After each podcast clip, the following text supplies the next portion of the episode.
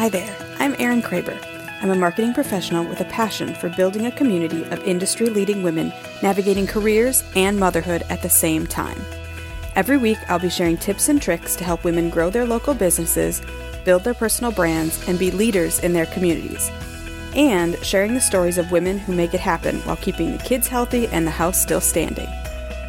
This is a place for honest conversations among women about business and motherhood. Welcome to Motherhood Merged.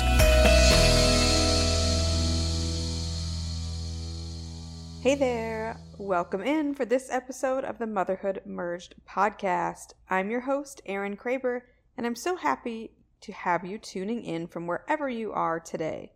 Motherhood Merged is a weekly show created with moms on the go in mind. Listen while you drive, fold the laundry, or get some exercise. Each episode is designed to deliver actionable tips you can implement in your own way and on your own timeline to market your local business, grow your personal brand, and hear real life stories from women who have been there and done that.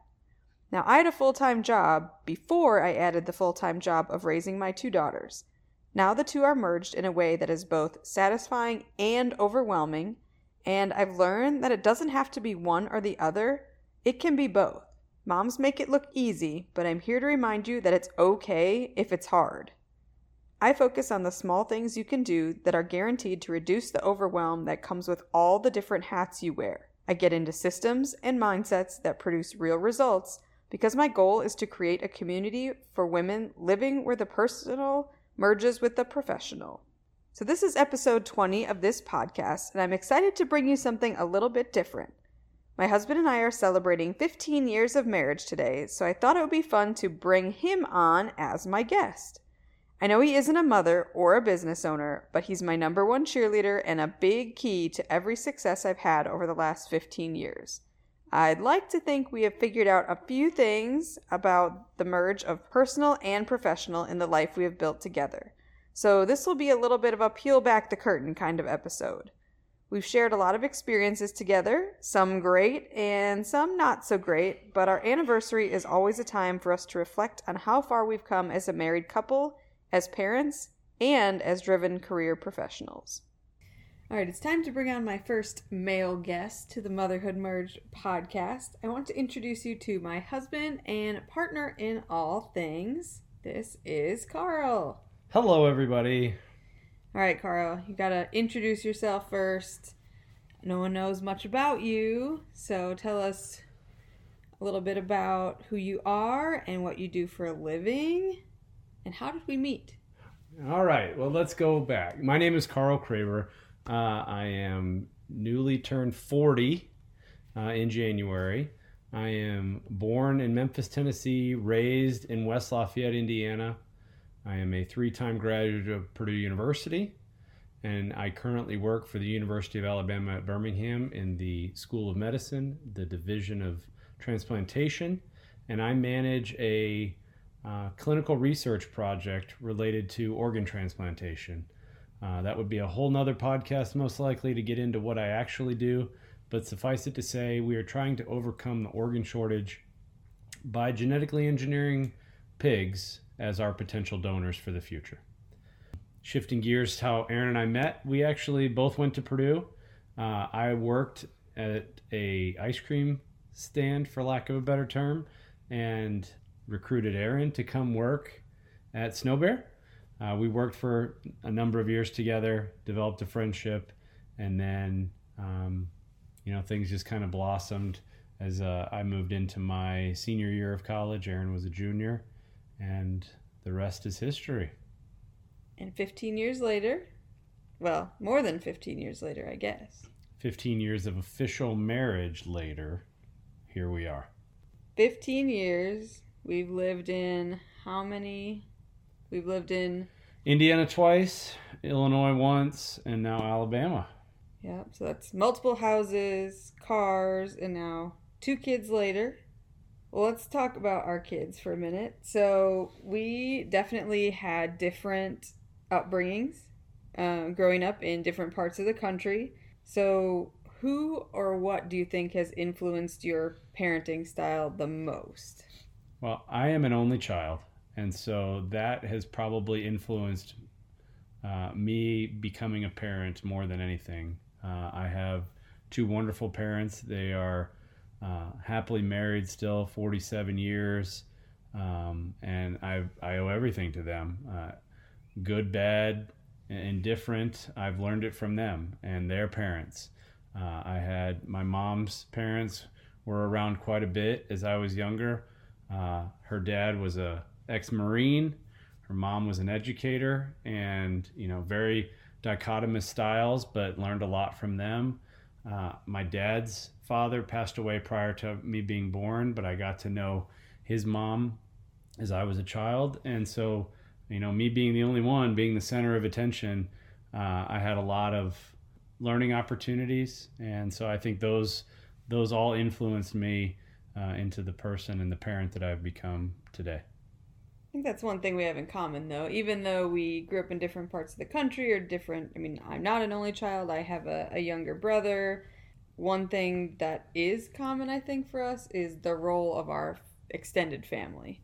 So uh, my family all grew up in the same place aunts, uncles, grandparents, great grandparents, even. Um, we all grew up, you know, in the same town. Not very common for people to leave.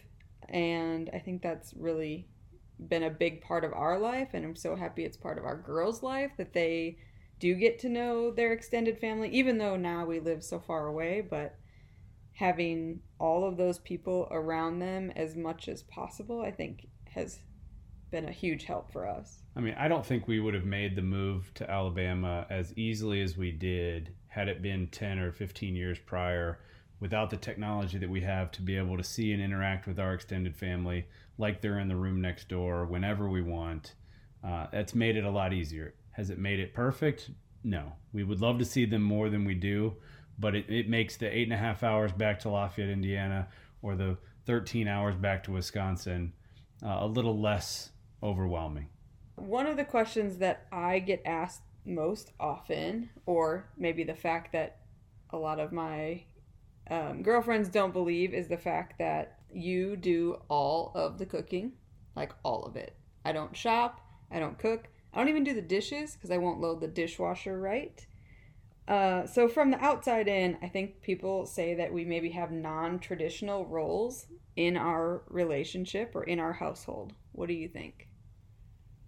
I, I don't really care about tradition. I I'm a control freak in a lot of ways, and I like to cook food the way I like to cook it, the way I learned from from my mom and my my grandmother. And I enjoyed the process of cooking, which includes the getting of the groceries uh, going to the grocery store is actually relaxing to me. Uh, it's kind of a game that I play with myself. How fast could I get it, get in and out? Can I find everything? How many impulse buys do I have? Do I keep it under hundred dollars each time? So going shopping is is something that I really enjoy. Making meals is something that I also enjoy. I'm not a huge fan of being a short order cook, making four or five different items for, you know, our family of four, but I do like to cook uh, nice things, have my kids explore new things like, I mean, I don't know how many kids that are 11 and 8 are interested in shellfish, particularly shrimp, lobster, they have scallops, uh, you know, high end cuts of steak. Uh, they eat a, a, pretty good amount of vegetables, pretty much any fruit that you toss in front of them. So, you know, I, I enjoy those things. And, and to Erin's point about the dishwasher, yeah, I'd rather do it my way, the right way, the first time and get it done and you know run the dishwasher and then maybe have some help putting it away the way you feel about the dishwasher is the way i feel about vacuuming if i don't see the lines just right then it wasn't done the way i want it to. I'd rather just take care of the vacuuming myself and you can have the dishwasher all to yourself. All right let's talk about career now. A lot is made of women managing careers and families but how do you manage the demands of your career and our family life? Uh, I've, I've been very fortunate in my careers to have uh, very flexible working situations, whether it was pre COVID, where you know we had some flexibility so I could be home, cover things because of event schedules, uh, or after, where you know now we've we've adjusted so that we don't need after school care and we just make it part of our expectation that people know we need to have somebody home to get kids off the bus. We need to have uh, plans in place to get the kids where they need to be.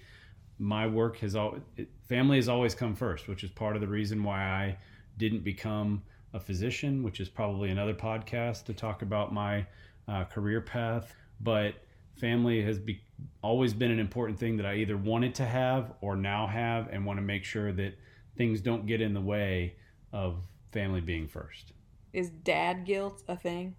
Do you feel it in the way, or does it even translate to the way that the word mom guilt gets thrown I, around? I, I don't believe it translates to me. Um, uh, I mean, could you define what does mom guilt mean to you? I think mom guilt is just this kind of feeling over your head that you're you're always sacrificing something, and that something is usually you know something on the home front or with the kids. So you're you're constantly having to make a choice and constantly being made to feel badly about the choice that you've made that you're you've done something wrong. Oh, I think maybe it's the exact opposite. People ask me are just surprised when I say that I'm going to do this, and they're and they'll say, "Well, why doesn't your wife do this?" Well, it's it's either my turn or it's my choice. It's something that I want to do, and we can deal with it at work if that means I have to come in early or stay late or swap some things or work around it.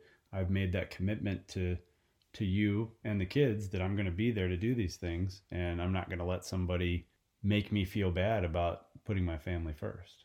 I was talking with another friend about this idea of of dad guilt. Like, does it exist? Is it a thing? And I was interested to hear what your answer would be. I mean, I kind of knew you would say no, just because of the way that we work together and the way we kind of organize our family life, the way that we're structured, and the the commitment to sharing and trading off and communicating about it. So I guess your answer doesn't surprise me. It's good. Uh, you live in a house of all females. So, what are the best and worst parts of being in a house of all females? Well, I think the best part is, you know, every dad, I think, wants to be uh, the hero, wants to be thought of as this larger than life figure that can take care of everything, make everybody feel safe, provide for everybody. And I, I whether that's stereotypical or um, a bit old timey cliche, um, I think that that is probably I don't know maybe one of the better things about being uh, a dad of all of all girls. Um, I think one of the worst things is that we've got a lot of personalities Strong personality. strong personalities. Um, it's only going to get worse as we get more hormonal, and that's something I'm not looking forward to. You know, we're all it's all going to be the same time every month, and whew, I might have to uh, go to the lake for a week. Yeah, I was definitely gonna. I was waiting to see what you said, but I think the worst is probably we. We probably haven't experienced the worst yet. I think No. the girls are. I think the teen stage for both of them combined will will present some challenges for sure. You mentioned our strong personalities. That's definitely true. I think we encourage the girls to have strong personalities, but also we individually have strong personalities. There's a lot of things we agree on, and there's definitely things that we don't, and I think that's healthy for us too. What would you say are some of the things we do really well as a team? Well, I think the morning routine is probably our best example of Yes. Yes. you know we have a role we do it every day we don't miss we don't kids haven't been tardy all year so i think that's really good um, when we had dance and softball and all these after school activities i think we did a good job of coordinating who was doing what and if you needed some extra time to record something or to finish up some emails or, or finish up a call because the day got away from you a little bit i'd be more than happy to to pick the kids up or shuttle them around uh, i think we did a really good job coordinating those kinds of activities. The schedule and the calendars are key for sure.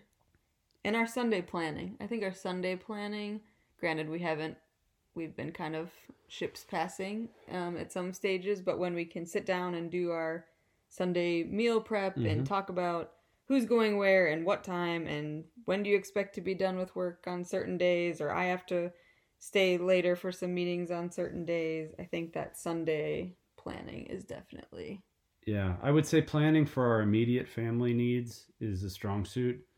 Coordinating with extended family and the communication of plans between grandparents and travel plans and us is probably where we have struggled somewhat, um, specifically since we've moved south. Let me ask you a question. Are you the best kept secret in your town?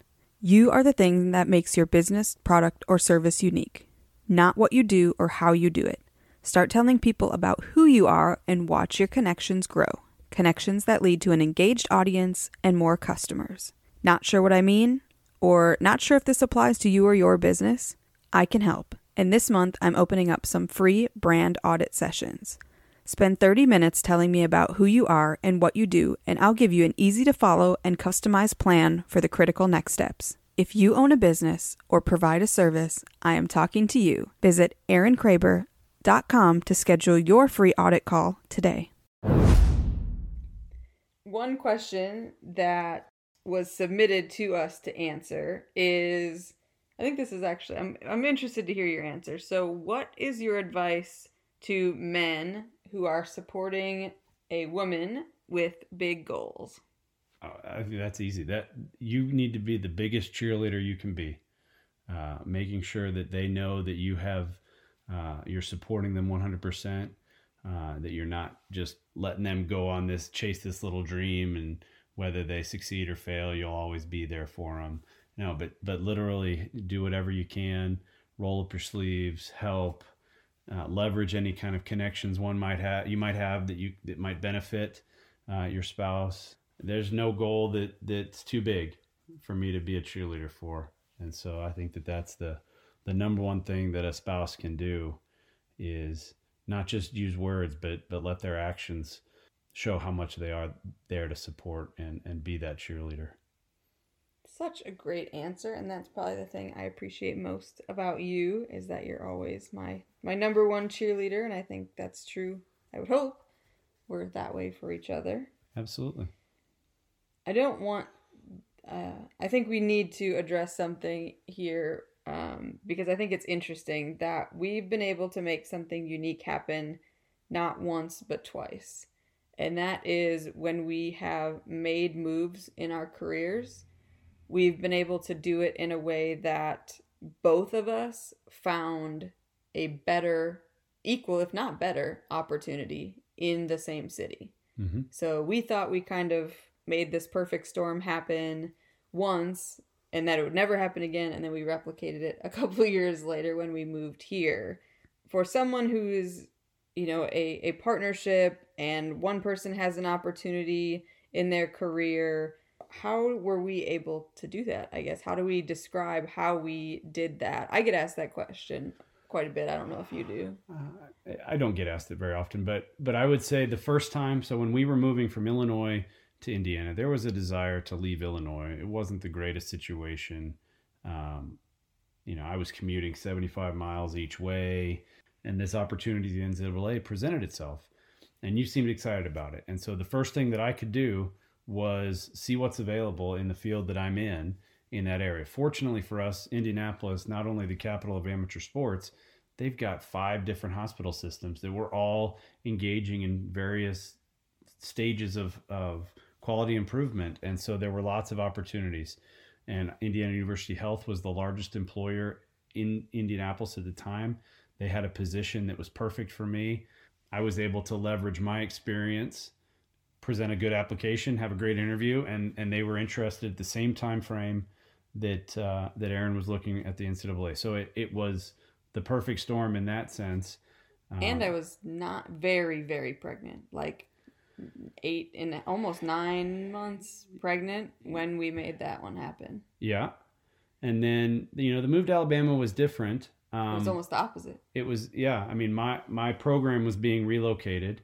And in order to make the move happen, uh, you know, I asked the surgeon that I was working for to help us in whatever ways possible to you know, help Erin find something potentially at University of Alabama Birmingham, which at the time was a bit, a bit scary because you know what we knew of them up north was they had just canned their football program and seemed kind of like a dumpster fire. I said to no to. way, no way. but then there was this, you know, associate AD position that would have, you know, it's a promotion. It was a, uh, a, a the kind of role that you were interested in in going after. There was an opportunity that you were able to interview for, and it happened to be with somebody that you had met and knew, and so it was kind of like another perfect scenario where it wasn't you going to a totally foreign area with unknown people, uh, and we were able to make it make it work. Is that going to work out for everybody? Absolutely not. I don't believe that that for the fact that it happened for us twice is unheard of.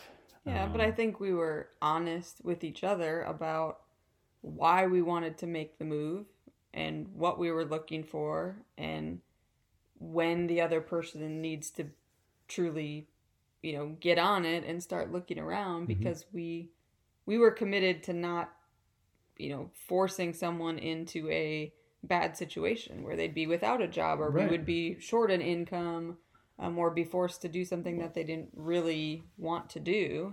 you know the weather's been great. There's lots of great things about coming down here that we didn't realize. I mean the south gets such a bad rap up north. The stereotypical things that you hear up north um, are just not the way it really is down here. And you know i've loved every minute coming down here.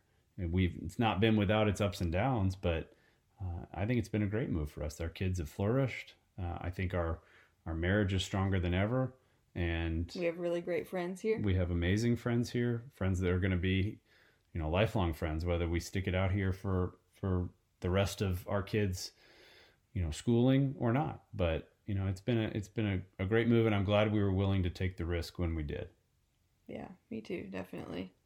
I think that's an interesting part of our story that maybe not a lot of people know about, but when people hear about it or or learn more about how we've moved around and it's an interesting story for us to tell. A- definitely a big part of, you know, strengthening our relationship and learning about the resilience of our kids and being willing to move them around a couple times. I mean, I lived in the same house my whole, you know, childhood. I lived in one house. My my dad still lives there, so for them to have moved multiple times, I mean, I never would have thought that.